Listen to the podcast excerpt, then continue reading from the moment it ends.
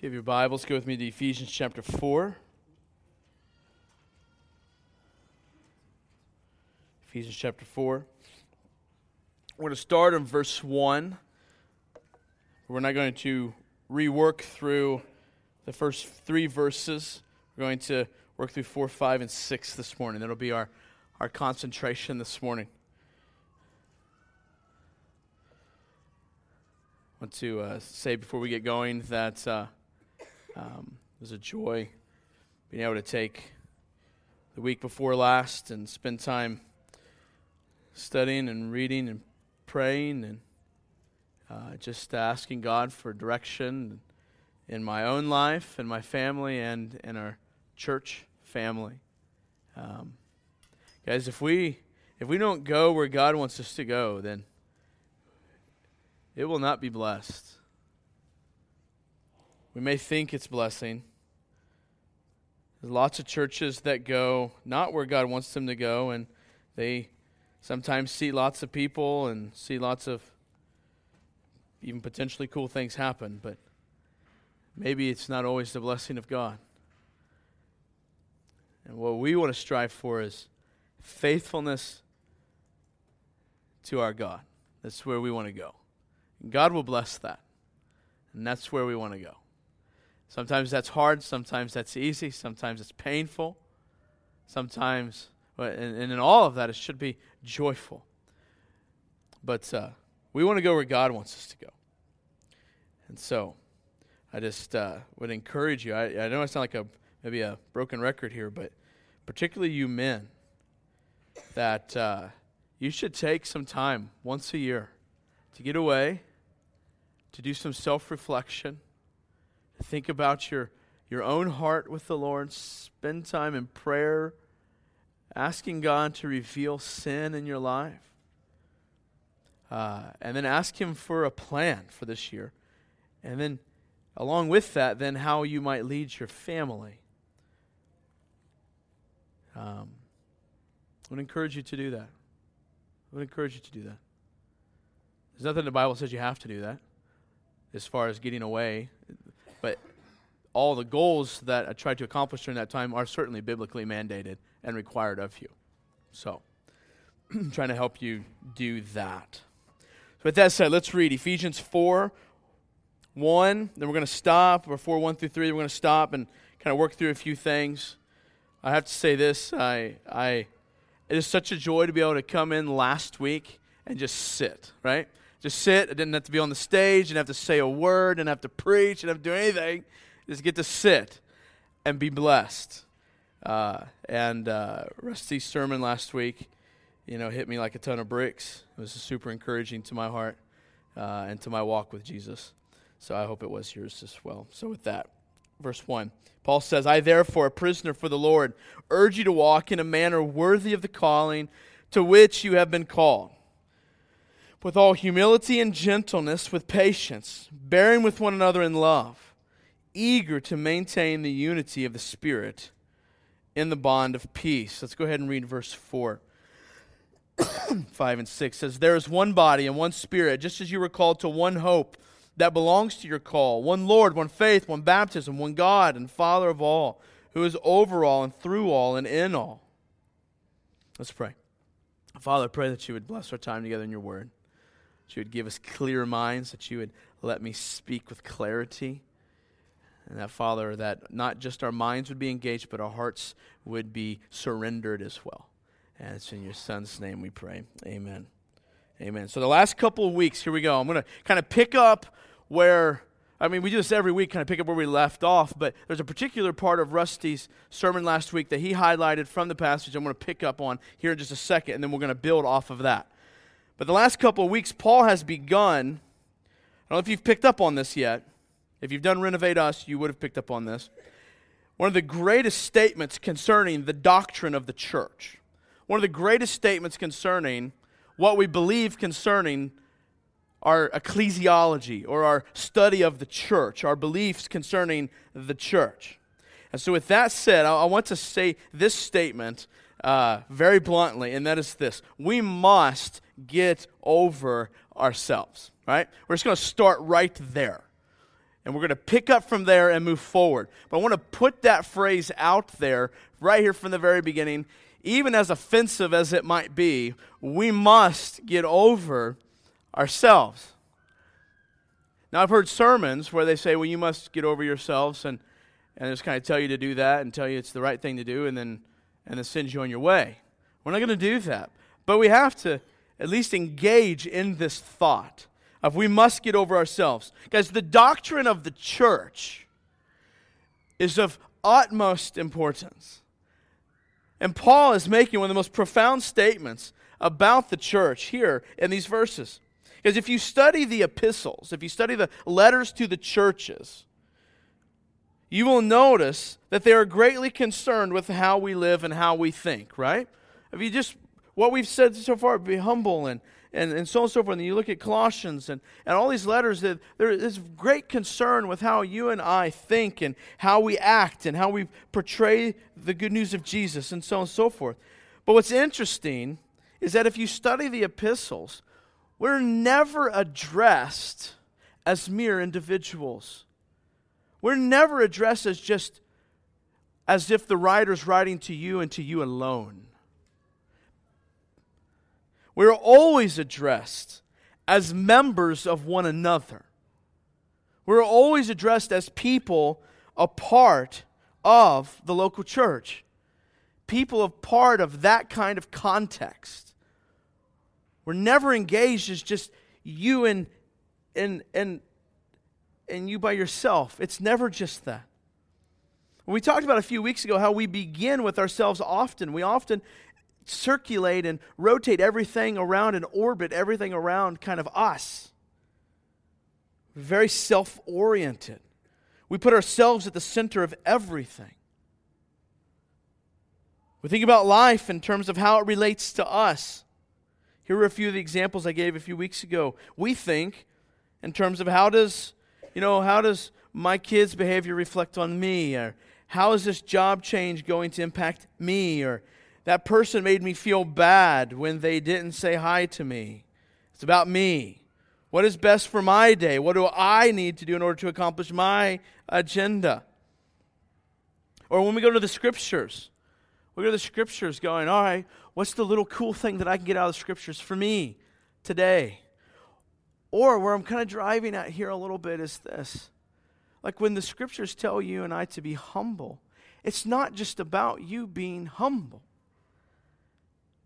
It's about your humility and how that relates to the body and to, to to displaying the unity of the body amongst a lost world. So it's not just about you, it's not just about even you and the body, it's about God's kingdom and God's display and ultimately about his glory. It's, it's not oriented around you. You being humble is not about just you being humble.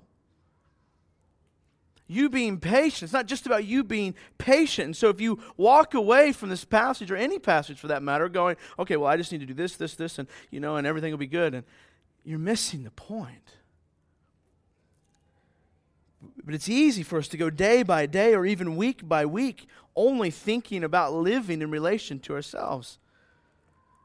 Guys, even like you have kids and a bunch of them, like I was just faced this past week with living, or this past weekend, living oriented around myself. I just found myself particularly on Saturday. If you know anything about me, like I, I'm used to being like super productive, getting lots of things done, and having a list of things I want to do. And, and I just found myself Saturday just going, like two things. One, I just don't have the energy to do it today. I'm tired. like, and second of all, like, I've got four little kids that need dad how am I going to do this? Because there's also things that I need to do for them that doesn't relate necessarily to them. And how do I? But I found myself in this kind of stupor, if you will, because I was just about me. Like I was thinking about everything that day in orientation and orbiting around me. And you see, you realize, I want you to see, this is the source of most of our ills and our problems.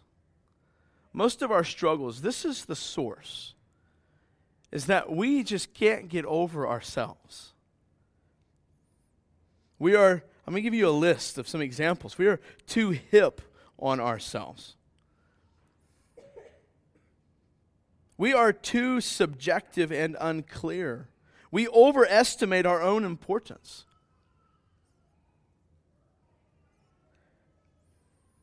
We hold ourselves too high.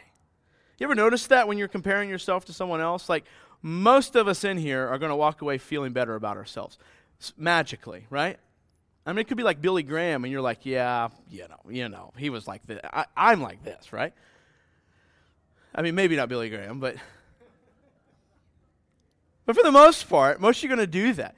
Or you strategically choose the ones in which you know you will outrank them at the end of your conversation in your little head. We hold ourselves too high. We assume too much good of ourselves. Or this, we trust our opinions way too high.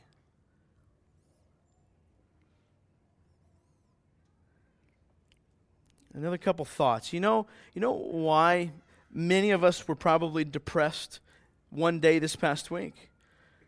It's because all of your focus was oriented around making you happy, making you feel good for that moment. It was about you. That's just selfishness, that's self orientation. It's just pride. Now, I, I, I said most, so I'm leaving an exception in there. Or maybe you know why you got angry yesterday or the day before? Because you're so focused on what you wanted. I got angry with my kids yesterday and had to apologize to my son last night, and I didn't get to apologize to Hayden because Hayden was asleep before we got done praying uh, together. So, yeah, my, listen, my prayers aren't that long, okay? Not with them. I know what you're thinking. Like, your prayers put him to sleep. No, no, no, no. The, the prayers are like, with them, are like, like maybe 60 seconds, if that. Like, it's just, they just don't last. And so, anyway, so we had our time in the Word together, and then we were praying together. And Mr. Henry, as you can hear him back there, is flipping out right now. Uh, wow. Uh, so Hayden's asleep before I get done praying. So I go to Chapman and I and I apologize to him. And I just he this is just marvelous to me. I just have to say this like the quickness in his forgiveness to me and his hug. Like I didn't ask him, "Will you come give me a hug?" Like he just sits up and gives his daddy a hug. Like he doesn't even say, "I I forgive you, dad." He just sits up and just gives me a hug and kisses me on the side of my face, and I'm just like, "Oh, I hope, I hope, I hope that I can return such forgiveness and graciousness to him." But it was about me. I was angry because I was being inconvenienced. My, that moment was oriented around me. And then I took it out on my kids.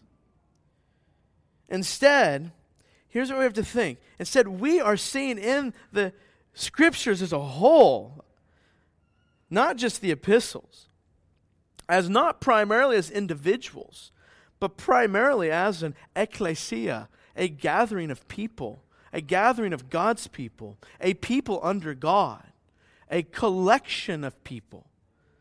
All throughout Scripture, from beginning to end, has been about a people, not a person. I'm going to caveat that in a second before you start calling me a heretic.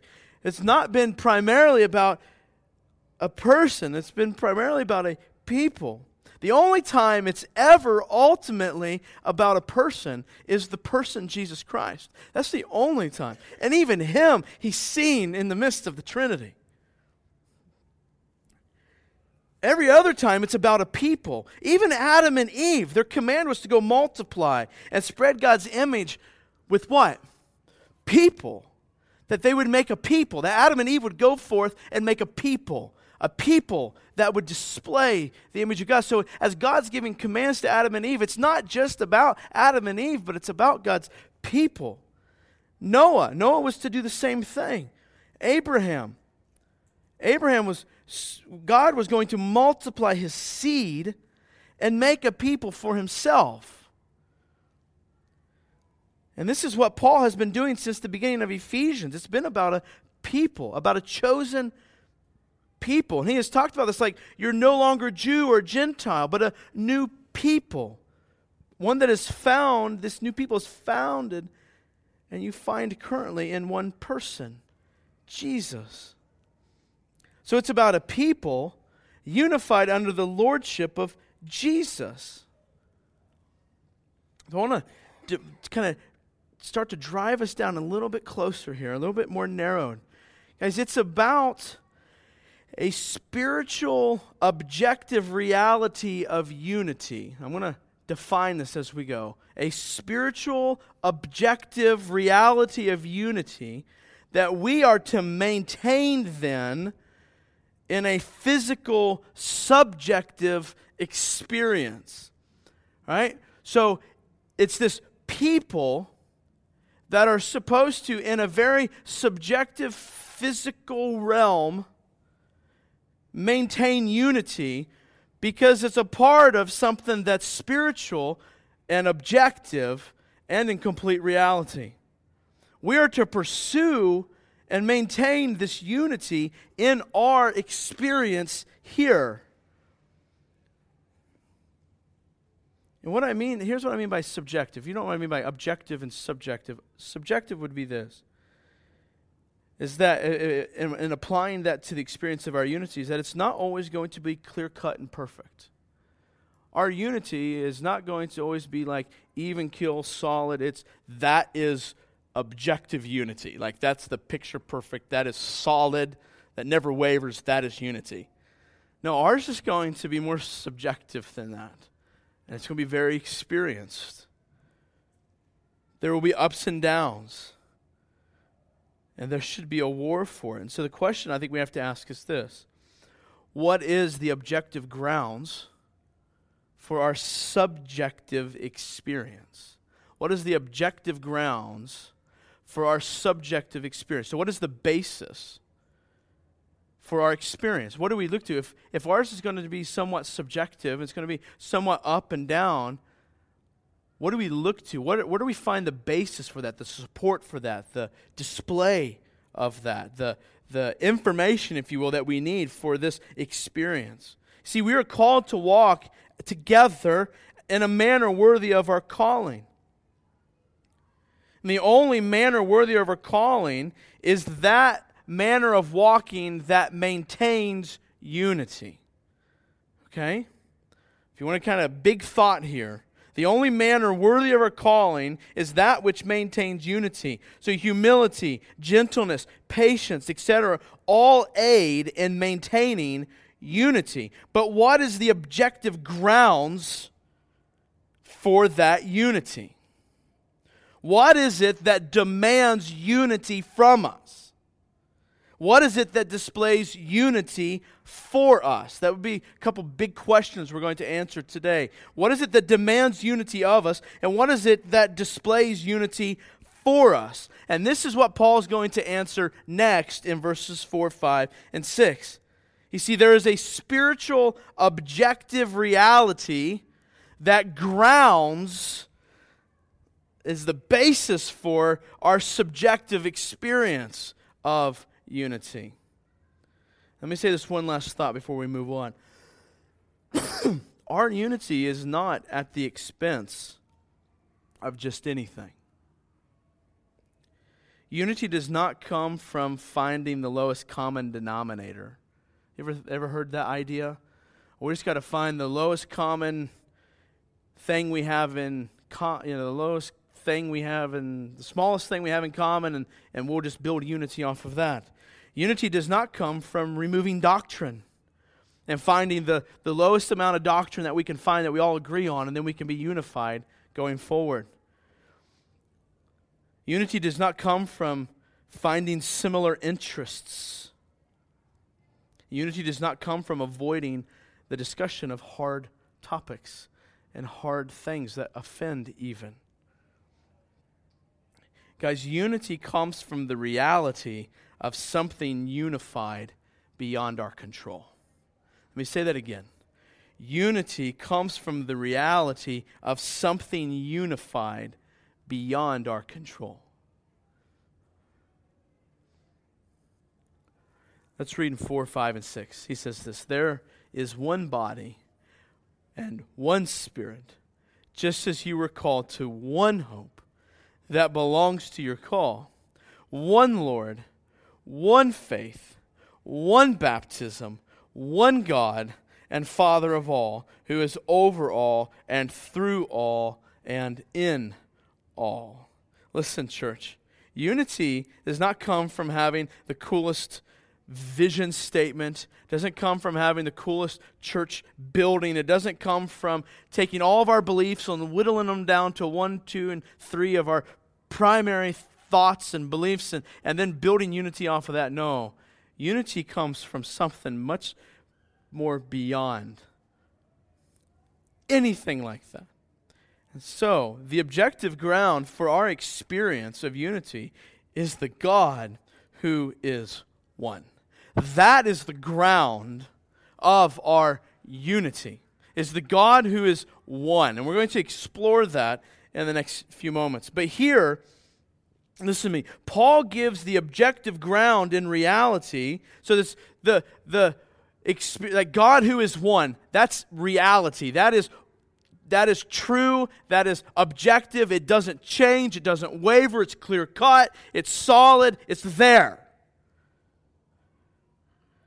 That truth is the ground for our experience in pursuit of unity.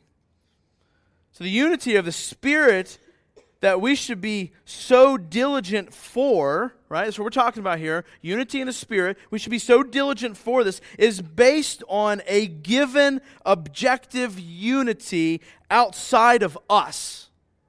Outside of us, outside of what we experience here. There is this unified God and His plan and such that is the basis, that doesn't change. Is the basis for us. Guys, one, this, one that we have nothing, there's a unity out there that of something that we have nothing to do with creating or defining. We can't change it. Now, this is important. Like if we start thinking about our impact and our lack of unity and our lack of, of, of being unified in the spirit and what that looks like and what that does, guys, there, there is a unity beyond us that we have no impact on whatsoever. And this is the objective foundation of our efforts to preserve the unity of the Spirit. Because here's something to worship over. This objective grounds of our unity is not something that is fragile or vulnerable. It doesn't change when ours might go up and down and waver from one side to the other, and we might be a little disunified in one season, a little unified better in another season. The unity of the Father doesn't change, it is steady. Guys, this objective reality rests on the oneness of God, the oneness of faith, the oneness of baptism, the oneness of the body.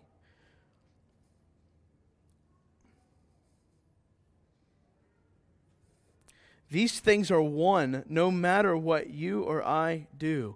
They are, let's put it this way, they are fixed realities. There is only one faith, there is only one set of right beliefs, there is only one baptism.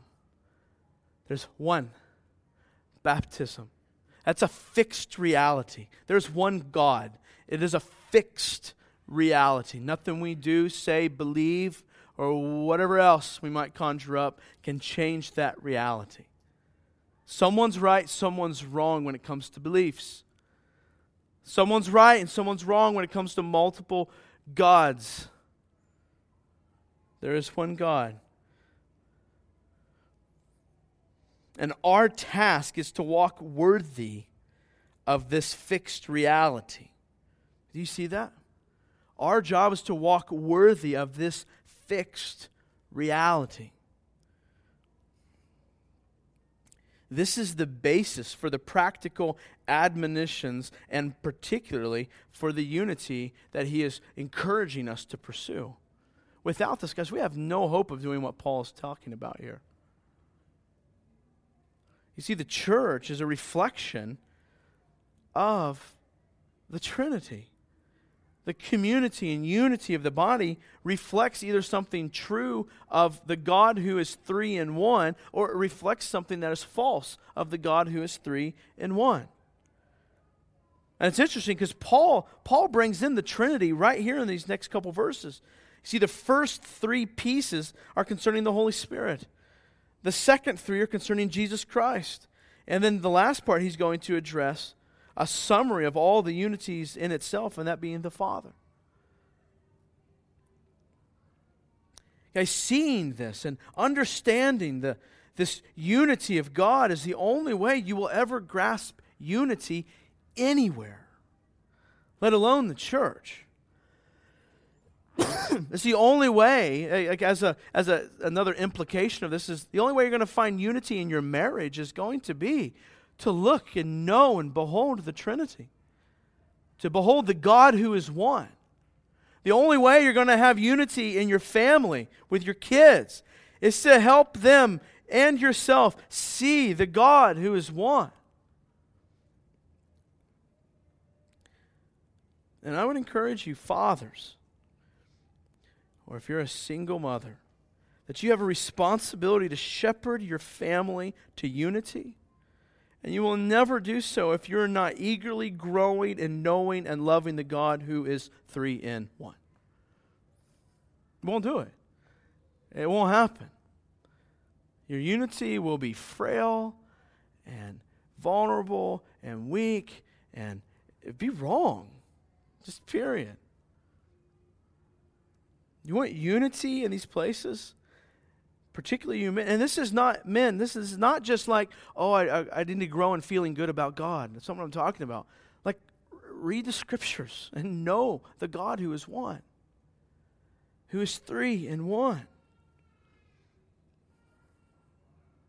You men, you have a responsibility to lead your wife to unity with you. And you cannot do that by watching more TV or helping your kids get, kids get better at sports.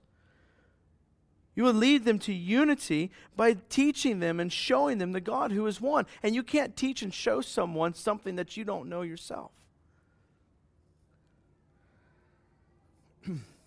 you must sit at the feet of Jesus and be taught about the unity of the God who is three in one.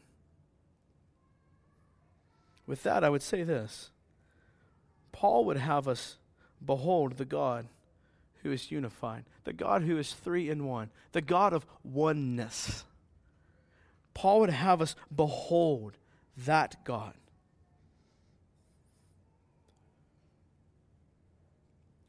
I want to give you three things here. I want to kind of flesh each one of these out. But three things that would encourage us towards unity. If we're going to think about if my if our pursuit of unity here is based on a greater reality that's not subject to our frailty and sinfulness, then we need to, what would be right is then to take a look at that and go, all right, so if that's the basis for my experience here, then I should get to know that, right? I mean, that makes sense. Everyone makes sense, right? Yes? Shake your heads? Yeah. Like, we should get to know that, right? That's what Paul's going to do. That's what Paul's doing here for us. And the first one is this Be unified as you confess one Spirit and this Spirit's work, or His work. Be unified as you confess one Spirit and His work. Listen, I, I know not everyone here is married. You know, we have lots of people who are married. We have people who want to be married. We have people, you know, all different places. But I want to encourage you. There's lots of parallel values here for marriage as well. I mean, God designed it that way. But primarily, what we're talking about is unity within the church. We'll get to the marriage stuff later in chapter 5. But for right now, be unified as you confess one spirit and his work. How will we be unified as a church? Is confessing these things together, believing these things together, looking to these things for a model and a display of unity, beholding these things together. So be unified as you confess, as you behold, as you delight in, as you believe convictionally one spirit and his work. He says there in verse 4 there is one body and one spirit, just as you were called to one hope that belongs to your call. So, first of all, there's one body. What's he saying? I think he reaches back here into chapter 2, verse 13 through 22. You can go look at those verses later. But in 13 through 22, you see Christ's creation of one new human being and one body of the church. So you see, this is of these, he's taking Jews and Gentiles and creating a brand new person. How's he do this? Again, if you go back and read those verses, he does this through his death on the cross. That we die and are born again in his likeness and united as one new people. I also want you to notice this at this point that there is a reality here that is also beyond our control. That is, that is a fixed reality, and that is there is one body. Now, we might be in a world where lots of people claim to be Christians, but there is one body. What I mean by that, there's people. What I mean by that is that there are people who claim to be Christians that are not part of that body, but it doesn't impact that body in the sense that that one body is a fixed reality and it's a current reality. There's a sense in which it is already an objective reality, this unity that we speak of, in the fact that there is one body. He also says this there's one Spirit. There's one Spirit. Paul says that we have, in chapter 2, verse 18, says that we have access to God in one Spirit. Can, can you see how practically, if you and I try to like access God and we're trying to do it on our own accord or with our own power or with our own you know, list of righteousness that we've somehow think we've created and how that might bring disunity in the body, as opposed to we're all seeking access to God through the Spirit. What does that do? That helps us recognize our humility because I, I can't access God on my own. It has to be through the Spirit. And so, just the practice, you see how the unity of that practically works itself out. Paul is saying, we should keep the church fastened together with peace because of what God has done for us both, Jews and Gentiles, by uniting us together and giving us what? What's He give us? He gives us His spiritual presence. We have one spirit. Like our unitedness or our lack of being unified is a reflection on the presence of God that He has given to us, this one Spirit. So there's one, one body, one Spirit. He says this there is one hope. There is one hope. Let's talk about this one hope for a little bit longer than I did the last two points, but there's one hope. Paul is making the future element of God's call, follow me here, he's making that explicit. The future element of God's call so he called us to this hope. He's making that explicit. Now, what were his readers called to? So I want to refresh your memory here in Ephesians. See, they're called to this, verse 4 of chapter 1, to be holy and blameless before him. If you read Romans 8, verse 29, we are called to be conformed to the image of his Son. If you read 1 John chapter 3, verse 2, that this will occur when we see the glorified Christ, that this holiness and blamelessness will come to complete objective reality when we see the glorified Christ. But we are called to this. Now, this calling, though, was accompanied by something very important. It was accompanied by hope. This calling is accompanied by hope. What I mean by that is that hope is an integral part of God's calling. It's a necessary part of God's calling. Guys, a trust in the good news that God has included them in His people, that He's included us as His people and reconciled us to Himself, is a trust that we cannot see, but a necessary trust. And guys, it is the conviction, this hope is the conviction that one day what we cannot see now but can only see with our hearts, will be concrete and visible, will be the experience for all time, and that is what? What is this hope to which we are called to? Look at chapter 2, verse 7. In him we have redemption through the blood, the forgiveness of our trespasses, according to the riches of his grace, which he lavished on us, upon us in all wisdom and insight, making unto us the mystery of his will. He's going to unite all these things together, and ultimately, he is going to show us, make us objects of the surpassing wealth of his grace. He's going to make us objects who will receive the surpassing wealth of his grace. Look at chapter 2, verse 7. Or chapter, look at verse 6. And raised us up with him and seated us with him in the heavenly places in Christ Jesus, so that what? In the coming ages he might show the immeasurable riches of his grace and kindness towards us in Christ Jesus.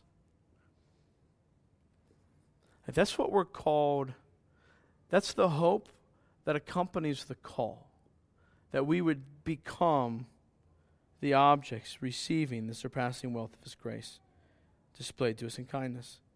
Right? Do, do you understand what's going on here? Prior to God's work, we had no hope. do, do you, I, I know in America, like where we have this thing called the American dream, we all had hope, right? I mean, Mr. Kasich made that clear the other night. Like, we just all got to have, we all can be president, you know, someday, right? Have you ever done the math? Like, don't ever tell your kids like they can just be president if they want to. Like, have you done the math? It's like three and with like 10 zeros. Like, you have greater chance of becoming an NFL star than becoming the president of the United States. The American dream is just crazy. There is no hope there. The hope comes from the calling of God. And our hope is that one day, one day, we would be without this fleshly sin and would be unified in the presence of God as objects receiving his, the wealth of his grace. But before that, we had no hope. We were without God in the world, he tells us in chapter 2 that we were powerless before Satan's dominion and powerless before our own fallen flesh and mind, powerless before the wrath of God, whom we had disobeyed.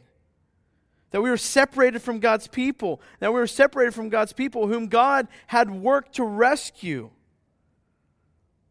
But now, because of the blood of Christ, the blood that was shed on the cross, God has rescued them and rescued us from this desperate situation by making us part of His people and reconciling us to Himself. We now have hope. Now, this hope is going to be a, a big part. I want to talk about in a little bit about how this hope plays into our unity. So just hold on to that thought for a second. The second big thought underneath here is that you must be unified or be unified as you confess one Lord and His salvation. Be unified as you confess one Lord and his salvation.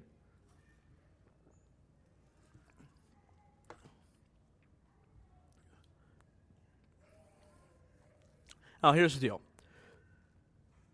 Before I go any further, many of you grew up in churches where you got one salvation, right? So we all believe that Jesus Christ is the way, right? I mean, most of us grew up in churches that that's the case. Jesus Christ is the way to heaven. And the conversation stopped there.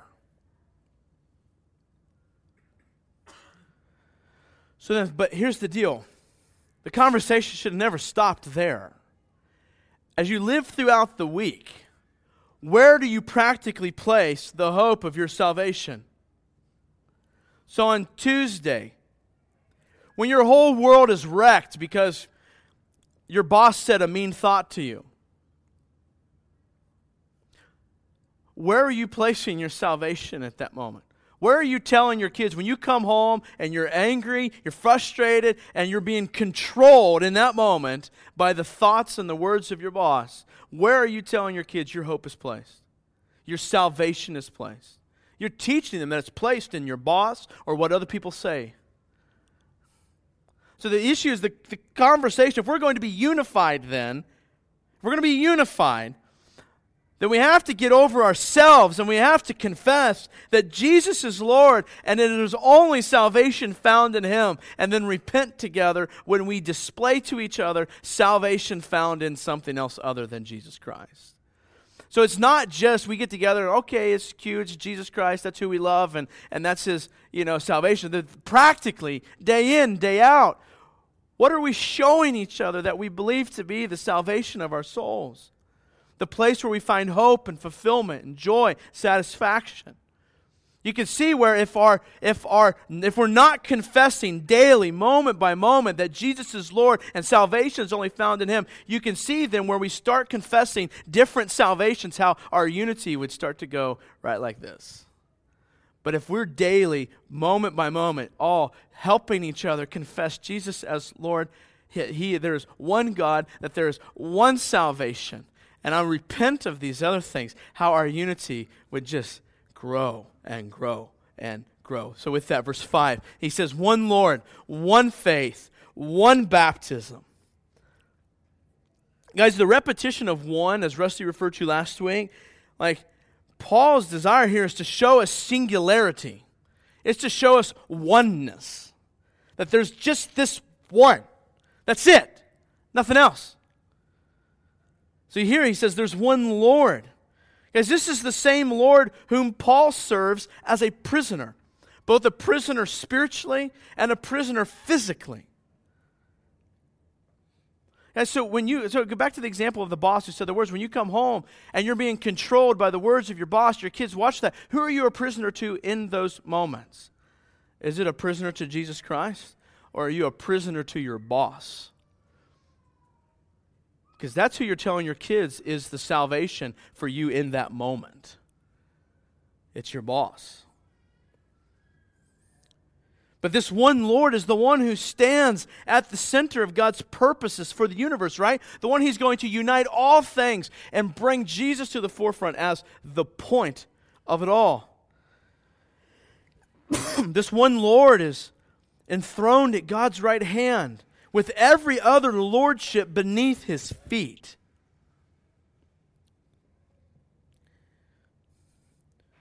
You know, this title, One Lord, if you want to study like Old Testament and language, the Lord phrase in the Old Testament is used most often of God, God the Father. And what's he doing here? Paul is equating Jesus with the God of the Hebrew Scriptures, saying, This is, he is God. We have one Lord He's referring to Jesus, but he's saying that this one Lord is God. Then Paul goes on, he says, one faith. What's he mean by one faith? There's debate on the interpretation of this one faith. Does he mean like one belief in Jesus?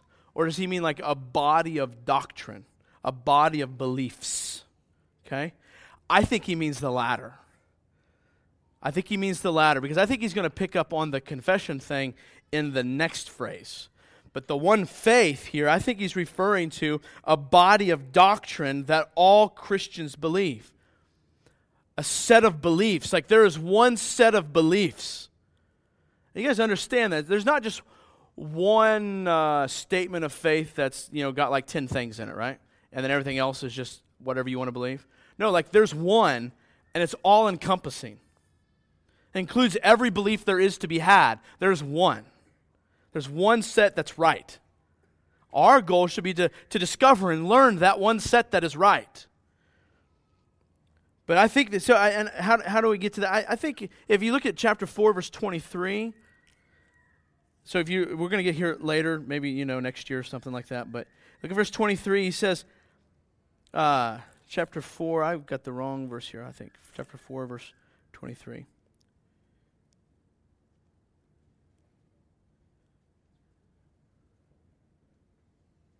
Yeah, that's the wrong verse. Look at verse 11. Chapter 4, verse 11. So this, and he gave the apostles and prophets, the evangelists, the shepherds, and teachers to equip the saints for the work of ministry and for the building up of the body of Christ until we attain unity of the faith of the knowledge of the Son of God to the mature man and to the measure of the stature of the fullness of God all that he's talking about so that we would not be tossed to and fro with waves carried about with every wind of verse 14 that's what i was looking for with every wind of doctrine by human cunning by craftiness and deceitful schemes rather speaking the truth so he's going to go on here in a few moments to talk about how god has given us teachers and pastors and evangelists to help us be what to help us know the one faith so i, don't think paul's talking about this just this confession or just this belief in Jesus. I think he's talking about this one faith. So here's the deal you want unity? Do you want unity? You want unity in your marriage? You want unity with your kids? You want unity, certainly, here in the church? There has to be a singularity of doctrine. There has to be a, a unity of beliefs. Guys, you want, you want to have a good marriage? Go learn and believe the right things concerning God. But don't just believe, believe the right, like the right top five things. Pursue unity in all of those things, all of those beliefs, all of those doctrines that can be had. Seek to know them, believe them, love them, hold them, and hold them together. It's the same thing in the church. It's the same thing here. Rusty and I, as elders together, have so much unity. Why? Because there's singularity of doctrine, and it goes way beyond just basic beliefs. Goes way beyond that. We're actually working on right now, kind of in the background, uh, an elder statement of faith. It'll be the set of doctrines that goes way beyond what our basic beliefs are for our church. That us as elders and any future elders would have to adhere, adhere to that. Why? so there can be unity among the elders. Why? So there can be unity displayed of the Trinity. Why? So that we would be unified as people. One faith going on, one baptism. Now, this is rich with echoes from 1 Corinthians 12. I'd encourage you to read that later. But verse 13, he says this For in one spirit we were all baptized into one body, Jews or Greeks, slaves or free, and all were made to drink of one Spirit.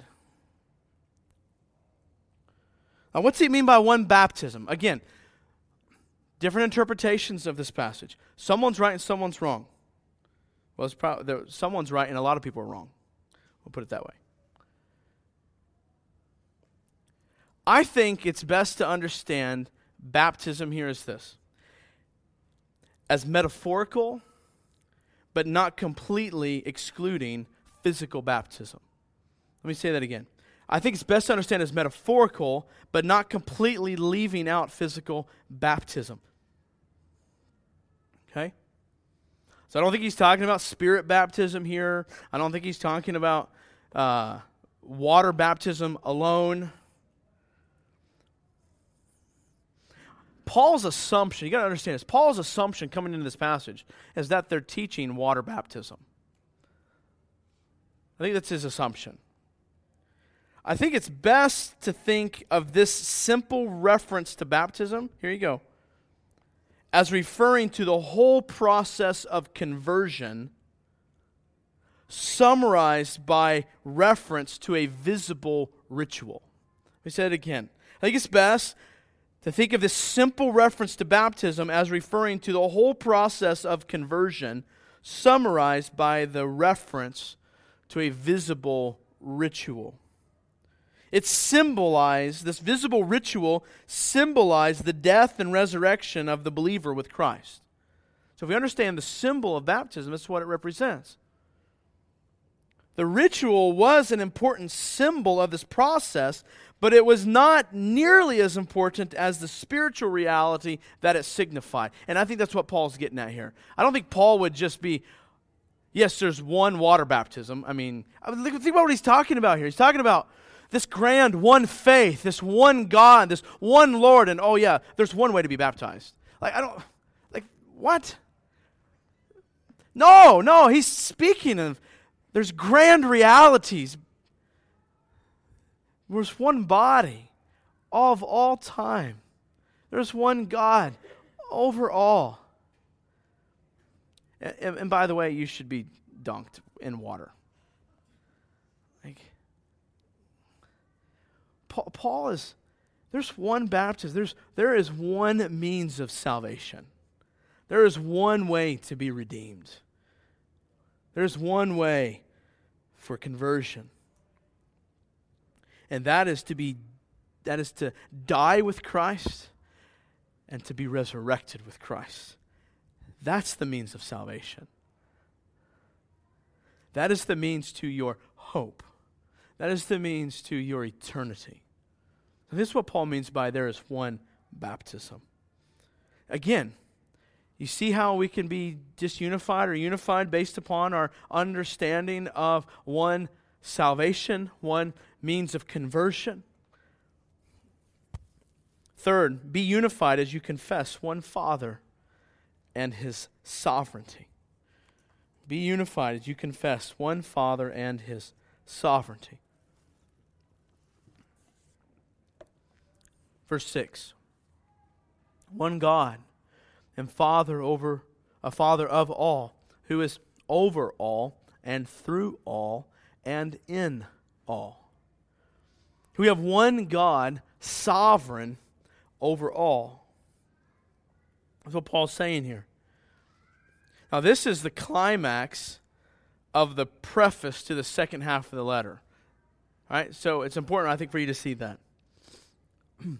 we have the preface going into, he's just kind of setting the stage for what he's going to talk about. And here's the climax. Here's the moment. And he says that he is Father over all things. Now, what does this do? Why is this important to see this climax here? Because this ties together nicely with the important theme of what? If he is sovereign over all things, what's Paul been telling us God's goal and plan is to do? Is to unite all things in Christ. How is he to unite all things in Christ if he is not sovereign over all things? He'd have no means by which to unite all things. But he is sovereign over all things. Ephesians 1:22, and he put all things under his feet and gave him his head over all things to the church. How can God do this if he is not sovereign over all things? And Paul is helping us see this that the means by which God is going to accomplish everything and has accomplished everything in chapters 1, 2, and 3 is because there is this God who is one, who has one plan, and he is sovereign over all. Chapter 3, verse 9, he says, And to bring to light for everyone what is the plan of the mystery hidden for the ages in God who created all things. He created all things. So, so here we go. He is over all in the sense that he created everything and named all the tribes of the universe and subjected everything to Jesus Christ. He is overall in that sense. He is through and in all in the sense that he is summing up all things in Christ and works all things to accomplish his will.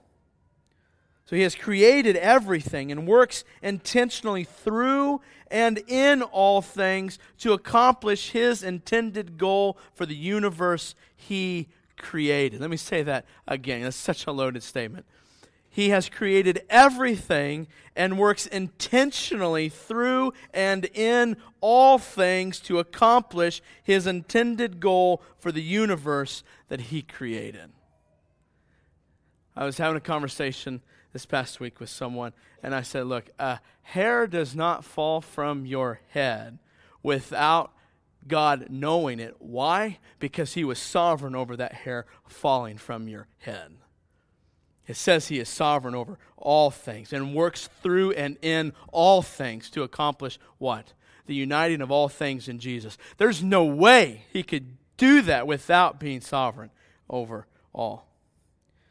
And the beautiful thing of all this is that the church, or one of the beautiful things, is that the church occupies a critical place in this divine plan, and so must itself be unified. If we be a part of that, we have to have oneness. You know, the uniqueness of God and His plan for the unity of the universe should be reflected in practical ways in the unity of believers with one another. Guys, see, if God is going to unite all things so that Jesus comes forth as the point, that begins in here. That begins with the body. And then what we're trying to talk about right now is how then do we get unified? We get unified by knowing the God who is one. And then the question is how do you get to know the God who is one? You got to read your Bible. You got to read your Bible. You got to know that God has revealed himself as the God who is one through the scriptures. We have to know him through the scriptures. So, we'll close with three implications of God's oneness. I want to give you three implications, three things that are implied by this passage. I think from these implications, you can derive great applications. The three implications of God's oneness. The first one is this spiritual unity births practical unity. Spiritual unity births practical unity.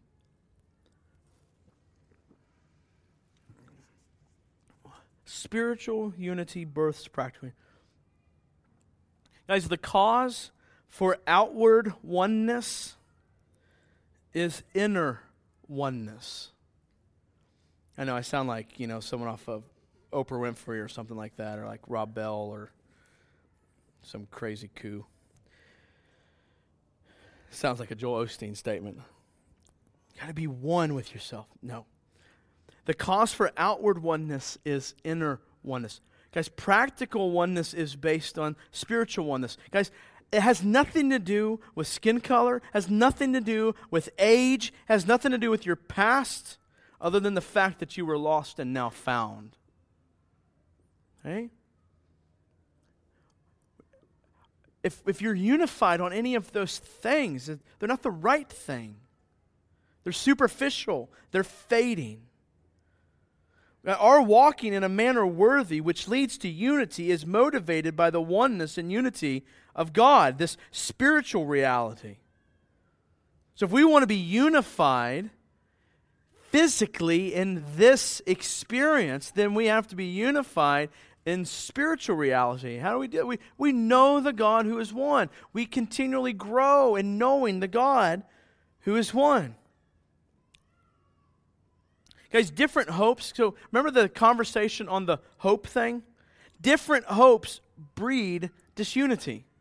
If we're hoping in different things, it will bring about disunity. Listen to this for a second. Those who do can currently struggle with unity, and those who will struggle with unity in the future. Let me speak to you for a moment. There will be no unity for you if you are not seeking to know the God who is one. It just it won't happen. So as, as I look around our church here, those people who are most unified are the ones who are seeking hard after God. They are. And I praise God for that because that's, that's lots. But the people who struggle to be unified in that are, I would say most often, are not seeking hard after the God who is one. I, I know that that might be really offensive, and I don't mean it to be offensive. What I mean for it is just to maybe wake some of us up.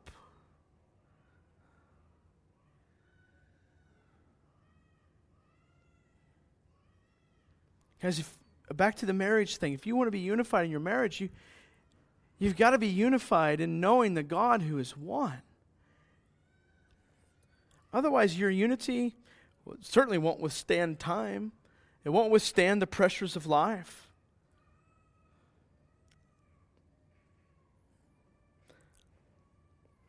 But I want to encourage on the flip side, those, those who are following hard after God, I want to encourage you with this. Your role is to bring others into that unity. It's not just to be, okay, well, yeah, yeah, we're unified in here and this is cool and sweet. No, your role, one of your roles is to bring people into that unity. To spiritual unity births practical unity. And let me say this last statement too. We want to be the kind of church where people can come into that unity. right? It's not good or healthy or God honoring when you have this like tight little knit of unified people, but no one can actually get into that. That's not right. That's not the gospel.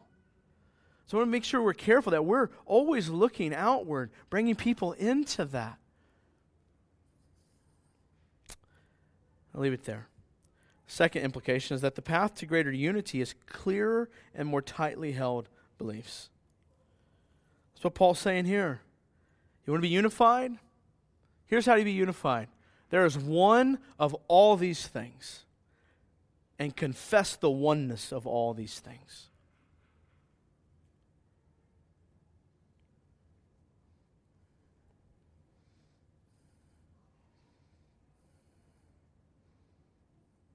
Let me say one more statement on the spiritual unity versus practical unity. I just I want to make sure I'm clear that if you don't feel unified, that it's not necessarily because you're not following hard after God, okay? I, I just want, I want to make sure I leave room that there are, I think, exceptions to that, okay? But I think for the most part, like, if this is what Paul's saying here, like unity comes from knowing this God who is one and growing and knowing this God who is one. So what that means then is that if we're not unified with these that group of people, then it's probably because we're not growing and knowing the God who is one. That doesn't mean that's without exception. Now, you could be new coming into that or just trying to work your way around and go, okay, how do I orient and get into that? And there's room for that, okay? I, I want to make sure you understand that. All right, so the path to greater unity is clear and more tightly held beliefs.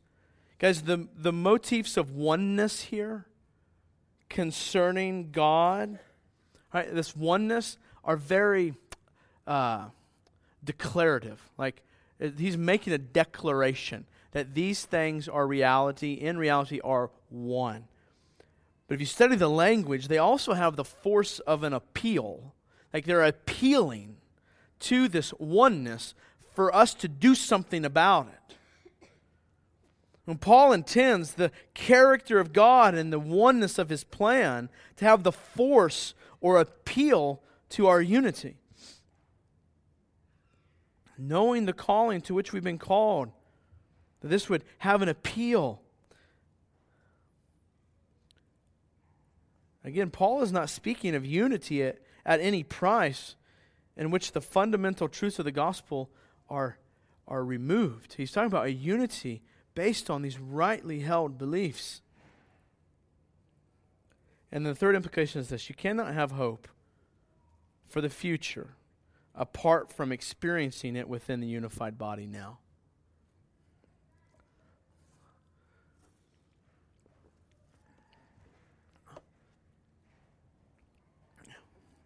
I want to drive this point a little hard. Okay? You get your seatbelts on? All right, here we go. You cannot have hope for the future apart from experiencing it within unified body now. What do I mean by that? What's the hope for the future? A hope for eternity with Christ. A hope to, to be the object of God's unsurpassed display and giving of his the wealth of his grace to us. There is no hope for that apart from experiencing within the body now. So what I mean by that is that you have to there's a experiencing of that now if there is to be any hope of it in the future. So the hope is that we would experience again the surpassing wealth of his grace for all eternity. The reality is if you really desire that and know what that means then you will seek it here. Because we get a taste of that here. A taste of the surpassing wealth of his grace as we participate in the spiritual reality of unity with each other and Christ now in a physical way. Right? So when he talks about this like being one body, what he's saying is that this is already a reality. This is already something that's there. This one body. And what's he mean by that? One body that's currently existing on the earth There's one body that exists in heaven. Not two separate bodies, but one body. It's in two places. It's both here and it's there. It's a, already a reality. Now think about that. When we participate in unity with the local body here, we're in a very real way participating in unity with the one body of all time, which would include all of the ones who have gone before us and now sit at the feet of Christ. This one body that sits in heaven and worships God and enjoys His presence and is now experiencing the hope that they had on earth of the surpassing wealth of His grace shown to them in kindness we get to be a part of that now. Now. This is where you and I have to get over ourselves or destroy our own kingdom. Because it's not about me alone, it's about us in Him. Enjoying unity now is a taste of a greater eternal reality. And notice the objective reality of the unity in this text. He says this eager to maintain, right? Verse 3. Rusty preached on it last week. Eager to maintain. What do you maintain? Like, he's not saying eager to create unity, eager to maintain unity, eager to keep intact the unity that God has already done. And then again, he says there is one body. We're not creating this. Paul is telling us that there is unity of the body and that it's beyond our experience here. Look at Romans chapter 2, verse 18 through 19. For through him we both have access in one spirit to the Father. So then you are no longer strangers and aliens, but are fellow citizens with the saints and members of the household of God. He's saying you're already members of this household. And it's in Christ that we get to experience this. It's us together that we get to experience this and the fellow citizens and the saints. Listen, listen, here's what I want to drive home. You don't get to experience this reality just in your home. You don't get to experience this reality just by yourself. You don't get to just experience this by touching and going and kind of doing your own thing. You experience this greater reality, this eternal reality here and now through the body. And one of the things we're going to talk about in the weeks to come is it's through diversity in the body. Like we are very different. We get to experience this greater reality in the body. Because when we live in unity, practically and physically, we're in a very real sense experiencing the unity of all the saints of all time, including those in the presence of the Heavenly Father right now. Guys, we have such small hopes and visions. Some of you want to be unified so that you can have some friends. Not a bad thing, but that's a small vision. That's a small hope. Guys, I want to be unified with you so that I can taste heaven. That's why I want to be unified. That's why we should want to be unified, so we can taste a bit of the hope that we have coming. And if that doesn't like wake you up, I don't know what's going to, right? We have to taste. We have to taste a bit of heaven. So we began today thinking about this idea. We got to get over ourselves if we are going to seek unity. But it's hard for us to get over ourselves because we're so captivated by everything that we are. Just as Satan saw himself as the most beautiful angel and worshiped himself, so do we ourselves see ourselves as beautiful, as wonderful creations. But here's what Paul does he reminds us, as you were called to be holy and blameless, that you were given a hope to be the chief grace receivers of God, both now and for eternity. And this calling and hope was made a reality in Christ, the only blameless one, the only holy one. And God has made a people for himself through this one person, Christ. Guys, it's not about just you or just me, but it's about us in him. It's about us in Christ. So, Paul, how do we get past the struggle of maintaining our own little kingdom so that we might be unified with the body and the Spirit and so display God's glory? How does Paul do that? Paul's saying you got to be humble, be patient, be gentle. What is he saying? Get over yourself. How does Paul help us do that? There is one Spirit, there's one body, there is one Lord, there is one baptism, there is one faith, there is one Father who is sovereign over all. What's Paul saying? He's saying, look to him. Be captivated by this one God, with this one faith, with this one baptism. Should repent of seeking our own kingdom seek first what? The kingdom of God. We do this eagerly, seeking to maintain unity in the body. And we do this by beholding the glory of the God who is one. You know, the objective reality of God's unity in his personhood, his plan, and his actions is the provider and the motivator of our subjective experience of reality here and now. We want to be unified, we look to the God who is one. We leave you with this quote from Dr. Jones, Dr. Lloyd Jones.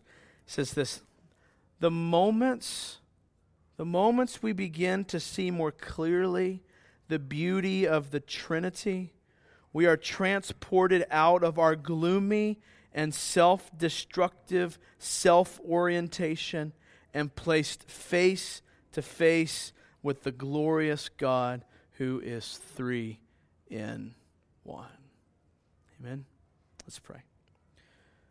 Father, as we continue in worshiping you this morning, I pray that we would all, that every single one of us here would be challenged to, to follow hard after knowing the God who is three in one. And that we would desire unity that's not based on anything that is fading in this world, like age or preferences or skin color or socioeconomic status or whatever the case is